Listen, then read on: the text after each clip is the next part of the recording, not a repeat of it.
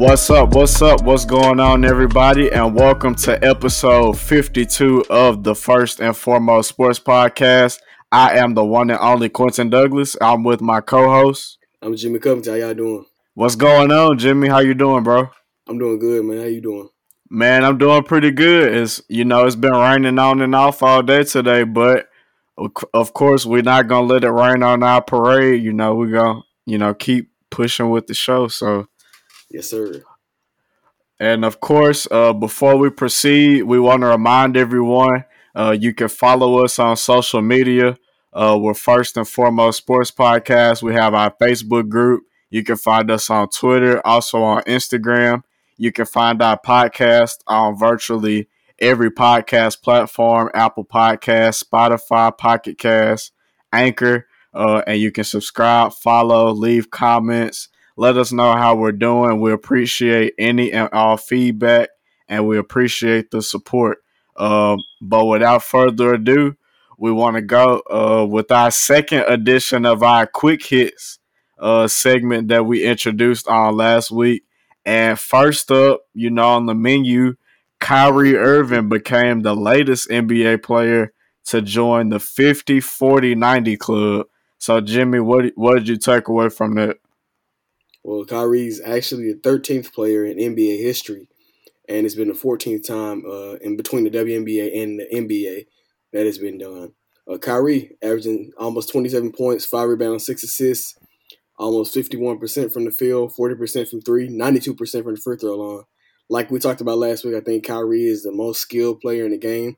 I'm actually surprised it's been the first time uh, that he's been able to do it. We've known what his three point shot looks like. He's always been a great free throw shooter uh, but his efficiency has taken a jump forward. I think that's partly due to you know having Kevin Durant and James Harden alongside. So congratulations to Kyrie, uh, ultra efficient, ultra skilled, and shout out to Kyrie, like I said. Yeah, like you said, I I definitely believe his efficiency has skyrocketed due to the fact that he can now play alongside Kevin Durant and James Harden, especially having a guy in James Harden who's a phenomenal playmaker, by the way. Uh, but like you said, Kyrie Irving on his Uncle Drew, seven time All Star, you know, two time All NBA. This is just the latest accolade to add to his long list. Uh, he's an NBA champion.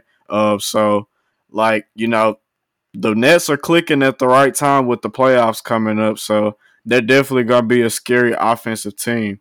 Uh, next up on our quick hits, J. Cole made his professional uh, basketball debut in Africa. Jimmy, what did you see? Well, actually, the game I think happened around 7 a.m. our time, so I definitely wasn't able to watch it Sunday morning. I was definitely well asleep, but I got to catch some highlights. And I looked at his stat line. He put up three points, three rebounds, two assists in 17 minutes. And most importantly, his team did get the win. So shout out to J. Cole for, you know, being able to do something a lot of young guys dream of, especially a lot of young black men, being able to play basketball at a pro level and being able to rap at a high level. So shout out to J. Cole. It's, it's, I'm sure it's something that he thought about as a kid. And to actually see him be able to do it at age 36 is amazing. Right. Definitely shout out J. Cole. Like you said, stat line definitely doesn't blow you away. But nonetheless, it's definitely impressive to be able to say, you know, hey, he was able to play in a professional basketball game. Um, and, you know, seeing, you know, I think he actually scored this one field goal on a putback layup, and then his third point came on a free throw. But you know, his team they got real enthusiastic even prior to the game. You know, he was able to warm up to his brand new album, uh, which was fire by the way. And you know, I think just just overall, it was just an exciting experience. Definitely, I, am definitely gonna try to watch him, get a chance to watch him play at some point pretty soon. Right, no doubt, must see TV. Uh, and I think that pretty much wraps up our quick hits for this week. But we do want to stick on the lines of basketball. So I don't know if we want to quite say playoff basketball is here yet. But, you know, pretty much some teams are already in a win or go home scenario. So on tonight, we have the first games of the play in. We have the number nine Indiana Pacers going up against the number 10 Charlotte Hornets. They're actually playing each other Um, as we're recording this episode, the current score in the third quarter, the Pacers are up 78 51. So, Jimmy, uh, you know, this lopsided score pretty much, you know, what do you have to say about this game? So before before I do that, I do want to remind everybody that uh, the way the seeding works. So the winner of the seven and the eight matchup gets the seven seed. The loser of the seven eight matchup plays the winner of the nine ten matchup, and they get the number eight seed. But since you know Indiana and Charlotte is playing right now, I uh, might as well start with the Eastern Conference. So Indiana is sitting at nine, Charlotte is at ten. I'm honestly surprised right now because Malcolm Brogdon was dealing with a hamstring injury. Aaron Holiday was dealing with a right toe. Jeremy Lamb is Jerry Lamb, excuse me, is out with a left knee. Caris LeVert is out with health and safety protocols. Sabonis was available. He's dealing with a right quad injury. Edmond Sumner is available. He's dealing with a left knee. And Myles Turner is out with a right toe injury. So I definitely did not expect him to beat Charlotte tonight. Uh, if you're looking at the, just the stat line, you know, Terry Rozier isn't shooting the ball well. LaMelo really hasn't done much. Uh, Cody Zeller's been the best player on the floor for Charlotte right now and that's definitely not going to be enough to get it done. So if Charlotte wants to wants to potential playoff spot, they better step it up this next two quarters. Right, I agree with you. And before this game started, I, you know, just like you was rolling with Charlotte, but you know, the Pacers are getting some contributions from some unsung heroes. You know, of course, we all know Doug McDermott. He was a great college player, um, and currently he has 20 points. He's four or five from three point range. But another guy, Oshae Oshae Brissett, he actually has 12 points right now. He's a first year player out of Syracuse. Uh, he's five for six from the field, four rebounds. Uh, so he looks to be pretty much uh, the the spark that the Pacers needed. Cause Sabonis is two of nine, so he's real struggling. I don't know if he's still probably lingering or dealing with lingering effects of that issue that you mentioned. Uh, but you know he's he's definitely night in night out by far the best player for the Pacers. But I anticipate you know even if the Pacers hold on to this lead, I don't think they'll defeat the uh, loser of the Celtics and Wizards game. Neither do I, and that's actually the perfect segue because tonight at eight o'clock uh, Pacific time. Excuse me, not Pacific. Yeah, Pacific time. Sorry, no, excuse me. I'm sorry. Um, oh man, that's a that's a perfect segue going into tonight's game. Uh, playing at 9 p.m. Eastern time tonight, Boston and Washington.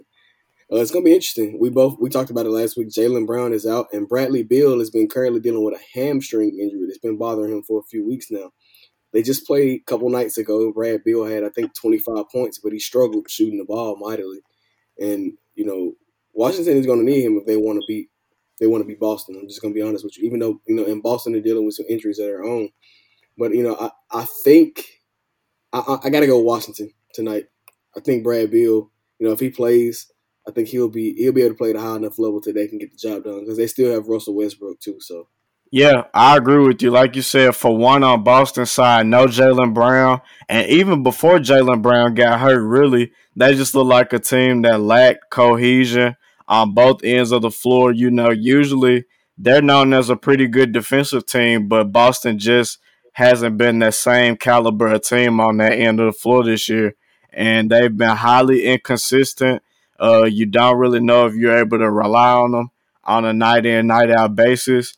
Um, and just looking on the other side, you got Russell Westbrook and Bradley Beal. If it ultimately comes down to it in clutch time, I think I trust those two players more than I would anybody on Boston not named Jayson Tatum. Uh, and in this win or go home format, Westbrook or Beal, you know, given his injury, if he's healthy, either one of them could easily explode and go crazy. And then another neutralizer you have that goes in Washington's favor is that they're first in the league in pace and they like to get up and down the court and play real fast. Uh, and so we know we know that they've been one of the hottest teams in the NBA over like the last 20 25 games or so. So if they get if they get past boston tonight uh the the the wizards could pose as a tough first round outing for either the 76ers or the nets. Definitely. Like i said i, I got washington. I think they i think they're able to get it done. And honestly i'm kind of kind of concerned for Boston because if Indiana can play like they're doing right now against Boston, then Boston is definitely gonna miss out. Right, because with this score, like I said, Sabonis only has four points. He's not even having close to a good game. So, um, definitely, uh, Boston. I think I mentioned before too. I definitely wouldn't be shocked if they don't even get into the official playoff bracket. I wouldn't either. I wouldn't either. But moving on to the other side of the league, we got the NBA's Western Conference. Their two play-in games will be taking place on Wednesday night. So first up, we have the nine seed Memphis Grizzlies taking on the ten seed uh, San Antonio Spurs. So Jimmy, uh, you know who you got, what you looking for in this matchup? I definitely got Memphis. I'm expecting Ja Morant to show up and show out. I'm expecting Jaren Jackson to play ball, uh, Dillon Brooks, uh, Jonas Valanciunas. I'm expecting all those guys to play to contribute well and ball out. And I, I got them over San Antonio, who's played well this season. I agree with you. Uh, this definitely an interesting matchup. If anything, I think the Grizzlies. Uh, we know we all know that they're a young team. They really showed that youth uh, in that game against the Warriors. Of course, we know if they had won, they would have been uh, the eight seed.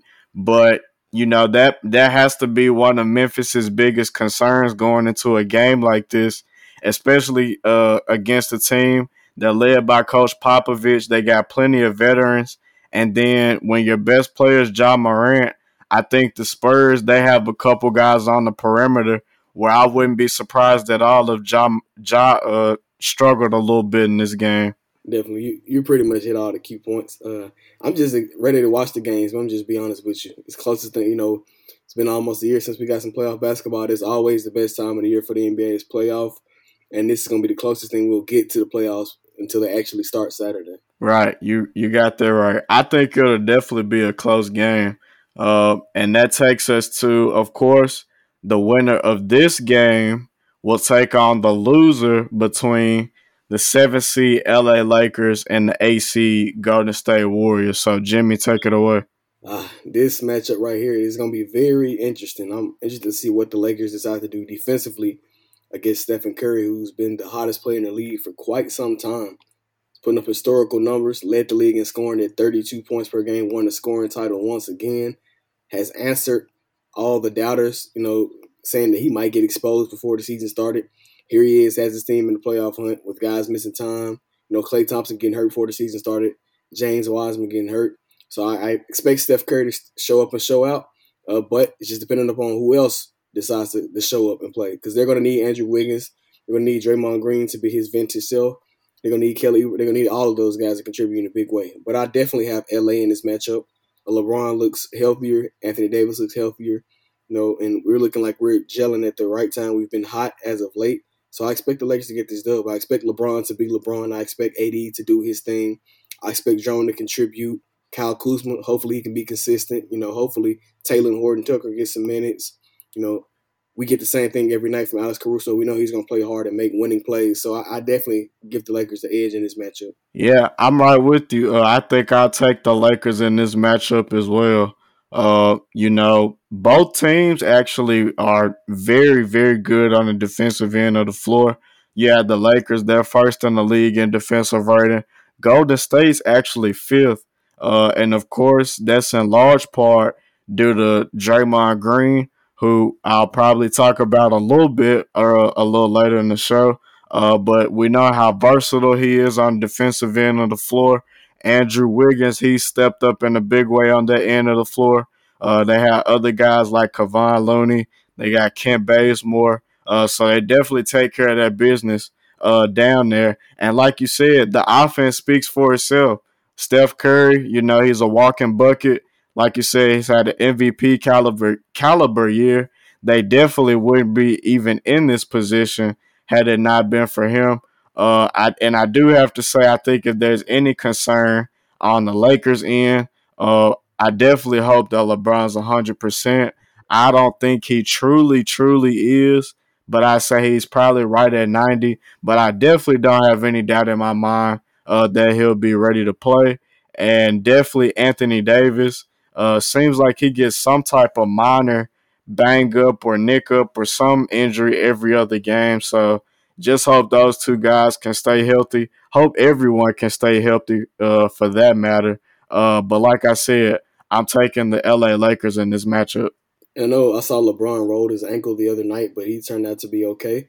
Uh, so that's going to be something to watch going forward. You know, hopefully throughout the playoffs, they continue to nurse the ankle injury because we, I mean, we've heard, I've listened to Shannon Sharpe talk about high ankle, high ankle sprains and how they affect you, you know, excuse me, for a while after it happens. So I'm sure he's not at 100%. I, I wouldn't expect him to, but 75, 80% of LeBron James is better than more player is better than most players, you know, who've ever played the game. So I'll take 75, 80% of LeBron James.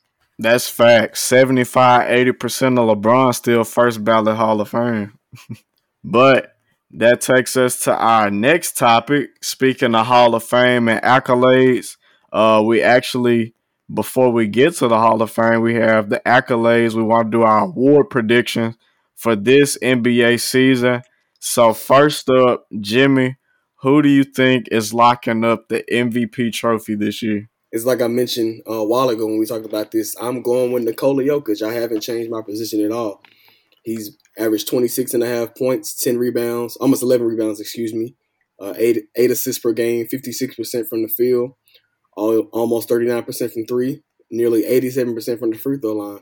He's been great. He's played in all 72 games. That's something that a lot of guys haven't been able to say especially those guys, other guys who are in the MVP conversation. A lot of stars have missed a lot of games, but Nikola Jokic has been able to be consistent and being continuously being a lineup. And Denver, you know, they've reaped the benefits of that. They're currently sitting at third in the well, they sit at third in the Western Conference, despite Jamal Murray only playing 48 games. So has to be Nikola Jokic. I mean, I've heard Steph Curry, but they're in the play-in for a reason. So I mean, he's had the better season statistically, yeah. Uh, but Nikola Jokic has been the best player on a top four seed in the Western Conference, and it speaks for something. Right. Uh, yeah, I definitely think it's gonna be a few of these awards where it'll just be common sense for us to agree on the same winner, and I think this is the first one, definitely for sure. Uh, Nikola Jokic is my MVP. He's actually leading the league in all major advanced stat categories, including PER, win shares, win shares per 48, uh, his box plus minus score. I mean, pretty much every category. And like you said, you definitely can't ignore he still carried this Denver Nuggets team, even with the absence of Jamal Murray. You know, they still play at an extremely high level. Um, and like you said, I think it ultimately boils down to he was able to stay healthy all 72 games. And pretty much all of those 72 games, he was brilliant pretty much night in and night out. And so I don't think there's any question that Nikola Jokic is this year's MVP. So, Definitely. and I, I do want to add, you know, had Joel Embiid been healthy, I would have picked Joel Embiid, but he wasn't healthy, uh, which is not a surprise. Uh, but like I said, mm-hmm. Nikola Jokic deserves it, and you know, right? Yeah, like I said, I definitely think it ultimately came down to uh, who was able to stay healthy and who was available more nights this year. Uh, so next up, we got defensive player of the year. So who you rolling with on this one? I'm going with Ben Simmons. Uh, ben Simmons averaging a combined 2.2 steals and blocks per game. That's top 10 in the league in deflections per game at three and a half. He can legitimately guard the one through the five at six foot ten. And uh, the stats are going to favor the, the defensive metric metrics, excuse me, are going to favor Rudy Gobert. Uh, but I think Simmons does more defensively. You know, Gobert is mostly in the paint, which at seven foot two, that's where he should be. Uh, but Ben Simmons routinely guards the opponent's best wing player or best guard, and uh, of course Rudy Gobert can't do that. So he has more responsibility defensively, and he still, you know, is, is able to you know routinely shut shut guys down, slow them down night in and night out. So I got to go with Ben Simmons. You know, with all due respect to the other candidates, including Ben Simmons, I think everybody's overlooking who the obvious defensive player of the year candidate is, and I think it's Draymond Green. I think, you know, he does more on the defensive end than anybody else in the league with less around him to work with. Uh, you know, he's had to get stops, you know, for years. And, you know, we know what he's done on the championship level Warriors team. He's not quite that level anymore, but night in, night out, he's able to guard one through five pretty much better than anybody else in the league. And he still covers up his teammates' mistakes better than anybody else. Uh, and you know, you have to attribute his, you know, his presence for the improvement we've seen that Andrew Wiggins' improvement on the defensive end of the floor. And I just think when you look at Ben Simmons, you know he has Matisse Thybulle, you got uh, Joel Embiid, you got guys like Danny Green who surround him. Uh, you also mentioned Rudy Gobert. Uh, I think Quin Snyder he draws up a really nice defensive scheme for their team, and he also has pieces around him as well. And so, like I said, I believe Draymond Green uh, is the guy who takes the takes the crown as best defensive player in the league. That's interesting. I definitely didn't see that coming. I honestly thought you were going to say Bam Adebayo, which I wouldn't have disagreed with at all because he's one of those guys that can guard the one through five too. I looked at you know some of the numbers guarding some of the best guards in the league, and he's shutting those guys down too. So Bam is a unicorn, Ben is a unicorn. Those guys are both unicorns. Draymond is one of the best defenders of this generation. So I, you know that's definitely surprising me, but hey, Draymond is a great defender. And you know, I'm glad you brought up Bam because I'm actually a huge fan of Bam Adebayo. And if I if it's if I had any say, I say out of all the guys we just named, once it's all said and done, he could go down as the best defender out of all of them.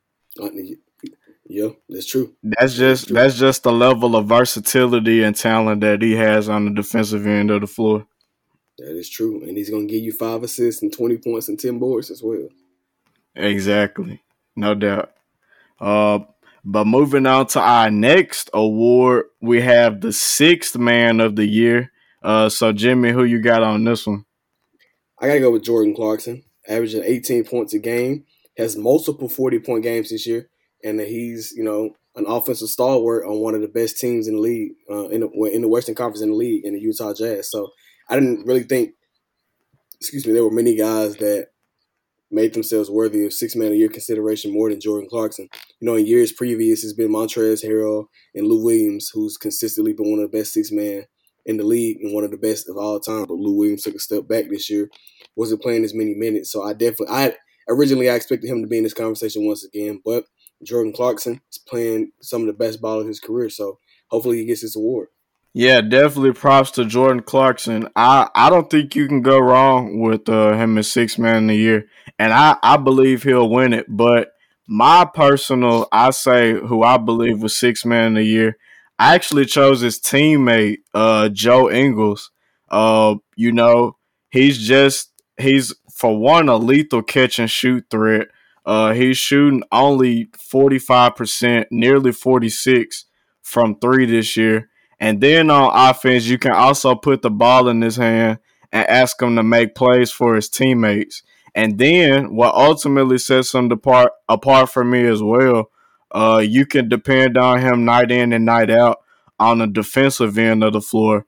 And so, you know, with the combination of those things, I believe Joe Ingles should get some love as six man of the year. I can't argue with that. I just think Jordan Clarkson. Well, Joe Ingles is is extremely important to what the Utah Jazz like to do, but I think uh, Jordan Clarkson is more likely to swing games come playoff time.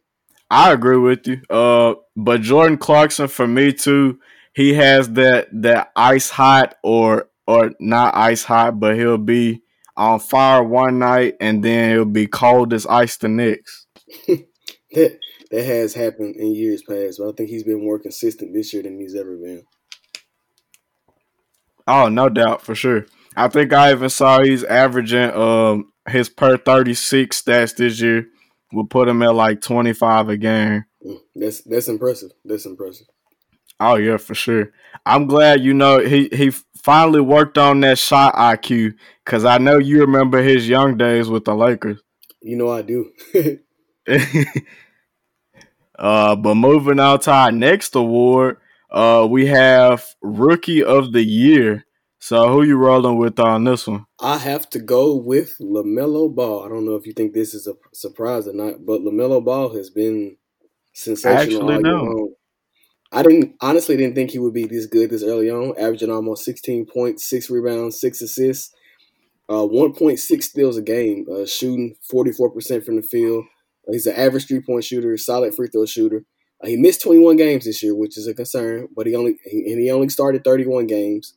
Uh, but he has Charlotte in the play in. I think he very much has a lot to do with uh, Charlotte's success this season. And he leads Anthony Edwards in every category except points per games and minutes per game. And we know the Timberwolves are nowhere near uh, playoff contention. So I have to go with LaMelo Ball. Right. Definitely no disrespect. You know, Anthony Edwards, he had a great rookie year. Uh, so did guys like, you know, Tyrese Haliburton, he had a pretty solid year also. But I think LaMelo Ball easily takes home the crown on this one. Uh, and I believe in large part it was because he had opened up the gap so wide before he did get hurt. But, you know, like you said, so many people didn't see him being good, especially so fast, because he had one of the craziest paths that we've ever seen to the NBA. Of course, he, he you know, got out of high school early uh, he played low level pro ball in Lithuania.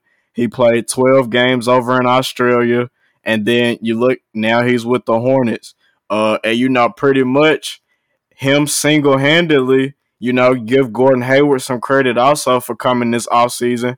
But as far as entertainment goes and just how we view that team, LaMelo Ball's completely changed it. And so I think, you know, that's why he easily takes home the crown for rookie of the year this season. And he, he's not making he's not making our picks look too good right now.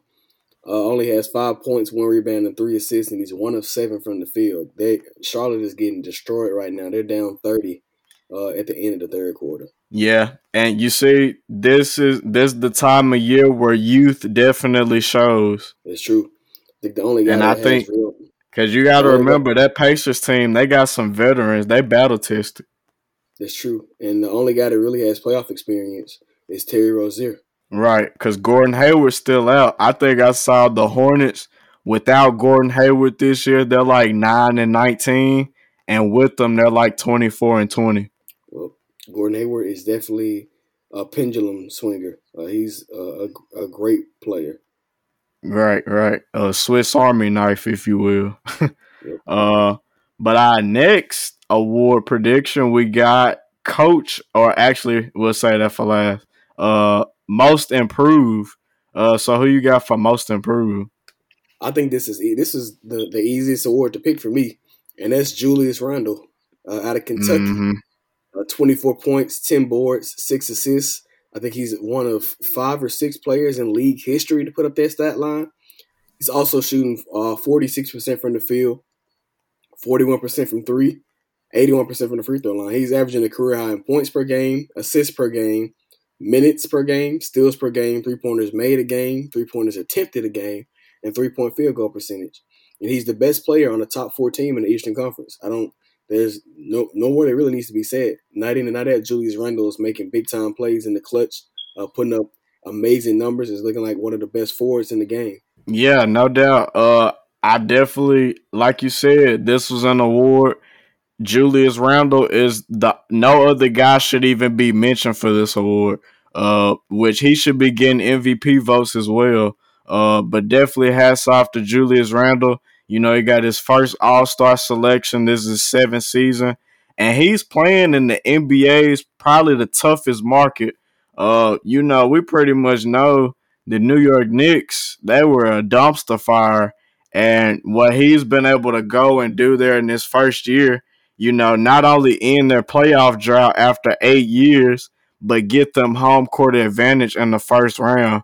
Uh, that made this choice easy. Uh, you know, he always had the skill set that translated so well to a winning team, and now it's just good to see that see those uh see the fruits of his labor labor finally pay off.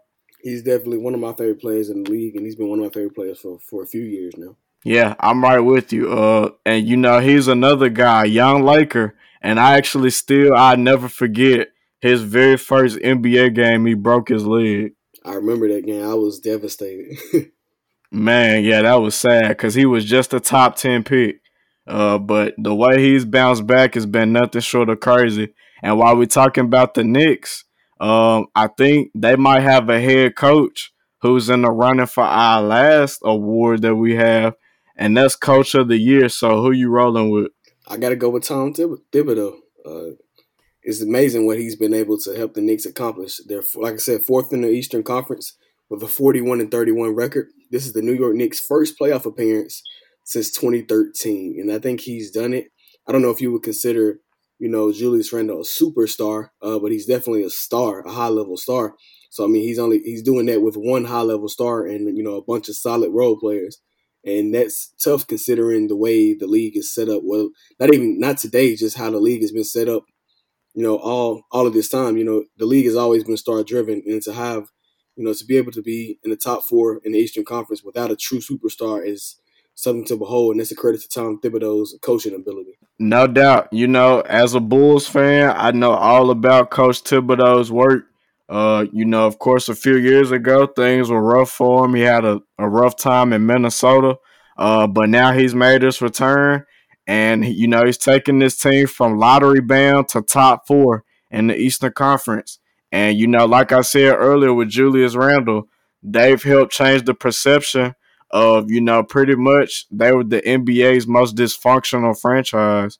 Um, and you know the way he's their identity now and how they win ball games with hard nosed defense and you know they take care of the basketball, it really brings back, you know, kind of reminiscent of the Pat Riley Knicks back in the day. Uh so definitely, definitely hats off and props to Tom Thibodeau. Uh as some other guys who I think should get some consideration uh for this award also you got Quin Snyder in Utah and Monty Williams and Phoenix. They both ju- both done uh, good jobs also. Definitely shout out to those coaches. It's been an amazing year of NBA basketball. No doubt, man. I think it's been a great year. Um, and you know, we're staying with the NBA, uh, but moving more so to the post career side. Uh, we actually just had the Hall of Fame inductions that just passed. The 2020 class was inducted. Uh, so Jimmy, I know your favorite player was inducted. So let us let us hear about it. So I'm, I'm gonna talk about him last. I'm gonna say the best for last here, uh, but there's some other people that are worth mentioning. So uh, Patrick Baumann, who's a longtime FIBA executive, Barbara Stevens is the five-time Division Two National Coach of the Year. Uh, Kim Mulkey is a three-time NCAA National Championship coach at Baylor. Rudy Tomjanovich is a two-time NBA champion as a coach. Eddie Sutton is a four-time National Coach of the Year. Uh, Tamika Catchings, a 10-time WNBA All-Star, four-time Olympic gold medalist. Medalist, excuse me. Shout out to Tamika Catchings. So now we're talking about the the NBA guys, the big three here. Kevin Garnett, who you know is one of my favorite players ever. Uh, career averages are almost 18 points, 10 boards, four assists, uh, 1.3 steals, and 1.4 blocks. KG is one of the most one of the most versatile uh, and intense big men that the game has ever seen. Uh, he's actually my favorite power forward ever. I would take KG over any power forward to be on my team any day, uh, and that's including Tim Duncan, who I'm about to talk about next. Uh, he's an NBA champion, MVP, Defensive Player of the Year, nine-time All NBA performer, 15-time All Star, and he spent 12 had was on an All Defensive team 12 times. So KG was a monster on both sides on both sides of the court. He had 10 straight seasons, averaging 20 points, at least 20 points, 10 rebounds, four assists, and at least 1.2 steals and blocks per game. So, like I said, this speaks to his versatility. He is the definition of what people want bigs to be like today. And uh, next, have Tim Duncan, the big fundamental, a five-time NBA champion, three-time Finals MVP, two-time regular season MVP, 15-time All-NBA performer, 15-time All-Defensive Team, and he's a 15-time All-Star. Like I mentioned, uh, the big fundamental, most fundamentally sound big the game has ever seen, was a monster on both ends of the court and was the reason the Spurs that was the reason uh, for the Spurs dynasty. Spurs dynasty, excuse me. And now uh, we have Kobe Bryant, who is, you know, everybody knows me. That's my favorite player of all time. I think he's the most skilled player that the game has ever seen. Five time NBA champion, two time finals MVP, a regular season MVP, 15 time All NBA, 12 time All Defensive Team, and 18 time All Star. I think Kobe was one of those guys that was able to help revolutionize the game, uh, push the game forward, take it to another, take it to another level over in China, uh, and what he was able to do, you know, on the court and then off the court later in his life uh, was simply amazing. Kobe was the reason I watched basketball. You know, as a kid, you know, you start watching basketball with your pops or, or whoever. That's usually who gets who introduces you to the game. Uh, but Kobe was the one that that kept me watching the game. I remember countless nights watching games where he would make an amazing play. I remember him hitting countless game winners, in particular the one over Dwyane Wade on a Friday night off the glass. I remember that shot like it was yesterday. So, you know, watching Kobe growing up, I saw a lot of great moments. Uh, and that concluded, you know, with the 60 point game. I remember watching that, waking up the next morning and uh, talking to my mama with like the joy of a little kid. So I, the joy I got when I watched Kobe Bryant play is uh, something I think I'll never, I'll never see I'll never get from watching another player play. I just love the way that he played basketball, his competitive drive, his intensity, uh, his skill level, his work ethic is something that people can take, uh, not just for basketball, but in life. Yeah, man. Uh, you made you know a lot, lot of great points. Uh, again, congratulations to the Hall of Fame uh, or 2020 Hall of Fame class that got inducted. Uh, you know, you couldn't have said it any better, especially Kobe Bryant. You know, great, great career. Um, a second, or widely regarded as the second or top two shooting guard of all time. Uh, could put the ball in the hole any kind of way. Could defend your, you know, top perimeter threat on any given night. Pretty much wanted to snatch your soul out. Uh, his work ethic was unmatched. Uh, and we'll never forget, you know, the competitive standard he set. Uh, and just, you know, what a model human being he was on and off the court. Uh, and then moving on to the next person, uh, you know, you brought up Kevin Garnett. You say he's your favorite power forward of all time. You know, I think a lot of people would agree with that. I think he's mine as well. Uh, you know, I I love Chicago basketball players, and Kevin Garnett's right up there for me with Derrick Rose and Anthony Davis and guys like that. Uh, you know, he embodied that toughness, especially on the defensive end of the floor. Uh, he get in your face, talk all kinds of trash. Probably, arguably, the greatest trash talker of all time. And last but not least, uh, Tim Duncan, the big fundamental. Like you said, most fundamentally sound uh, big man of all time. Uh, he really had no holes in his game. And, you know, what was it? Kevin Garnett gave the story about how he would trash talk in one word. And man, that would just get under my skin. if you just running back on the other end and you playing defense on Tim Duncan and all he's saying is gotcha or oops or maybe next time. Uh, but like I said, all these guys, uh, all time greats, uh, definitely great careers. Uh, and shout out to Mika Catchings, the Lady Vol, uh, on being inducted as well. And funny story, her and Kobe actually both grew up in Italy. Uh, and there was a photo of them uh, where they're together like 35 years ago. Kobe was eight and she was seven, uh, where they were at the Coliseum in Rome. So for them to come full circle and be inducted into the Hall of Fame on the same day, uh, that story right there is just nothing short of incredible. Uh, but Jimmy, did you have anything else to add, bro? No, I didn't. Uh, and next week we'll talk about the 2021 Hall of Fame class. So, which is another star-studded class. Yes, yes. And also features the first HBCU uh, Hall of Fame inductee of all time. So, shout out, shout out. Uh, but again, we appreciate y'all for listening. You know, feel free to let us know who you got in the playoffs, who you got winning uh, the NBA um, awards. Um, I'm Quentin Douglas. And I'm Jimmy Covington.